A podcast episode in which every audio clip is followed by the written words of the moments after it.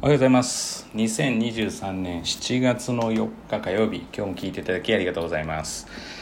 えー、っとですねまあ言うことを聞いてくれない。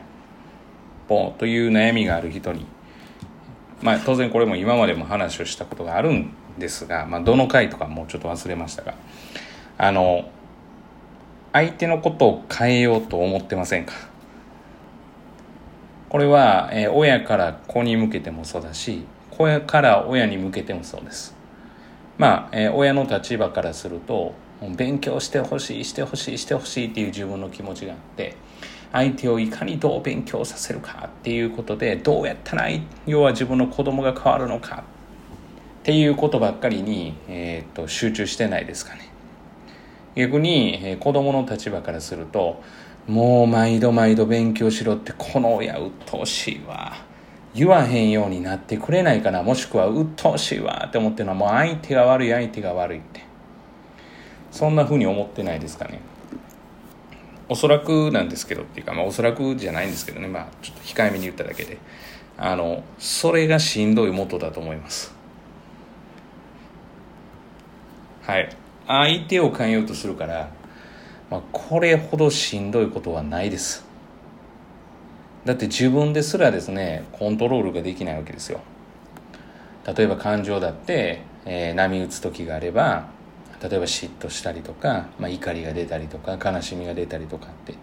まあ、人間らしくて非常にいいことですよね、まあ、という立ち位置で、まあ、相手を変えようっていうふうに、えー、躍起になってやることほど難しいことはないわけですよね。でこれが面白いことでじゃあなぜそれに気づきにくいのかっていうことなんですけれどももうそれは親子関係だからです。特に実は親から子に関してがそれが多いんですけれどもどうしてもですね自分がま保護者として、まあ、子供がだんだん成長してきてやっぱりいつまでたっても子供は子供なんですよね。二十、まあ、歳になろうが30になろうが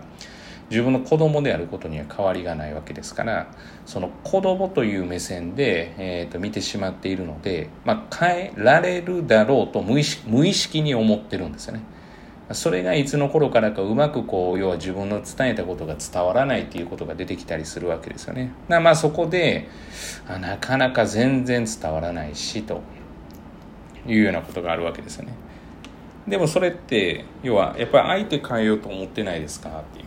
でもそれ他人だったらそうやってできると思いますかって言われたらできないなんですね。だから私がこれを話ができるのはまあ人様の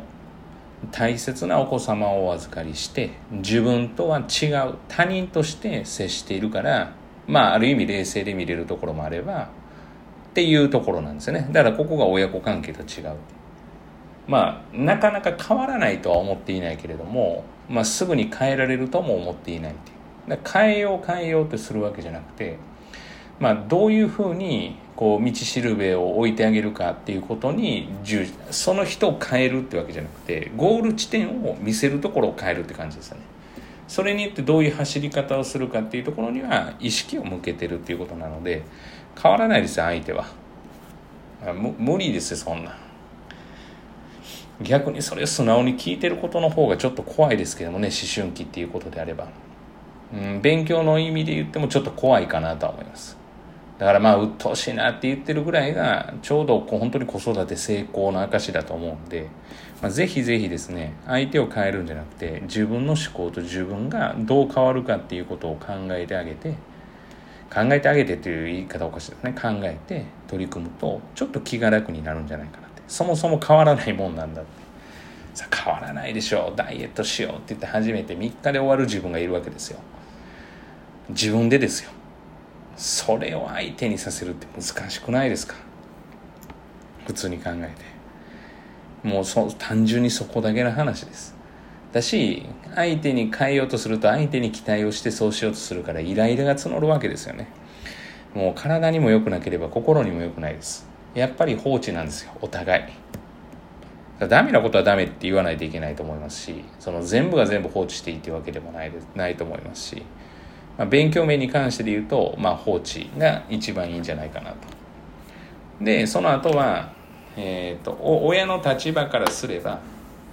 こうしてほしいっていうのを、えー、極力もう排除することだと思います。もうそんだけやらないんだったら塾も行かなくていいよやめたい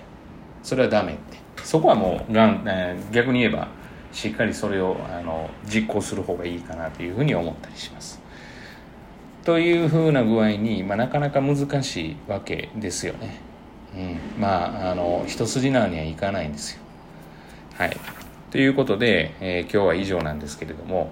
まあ明るく自分が楽しいというふうに思える道を進むことが大事じゃないかなというふうに思っています。えー、本日は以上です。今日も聞いていただきありがとうございました。今日一日が皆様にとっていい一日となることを願いまして、また次回お会いしましょう。では、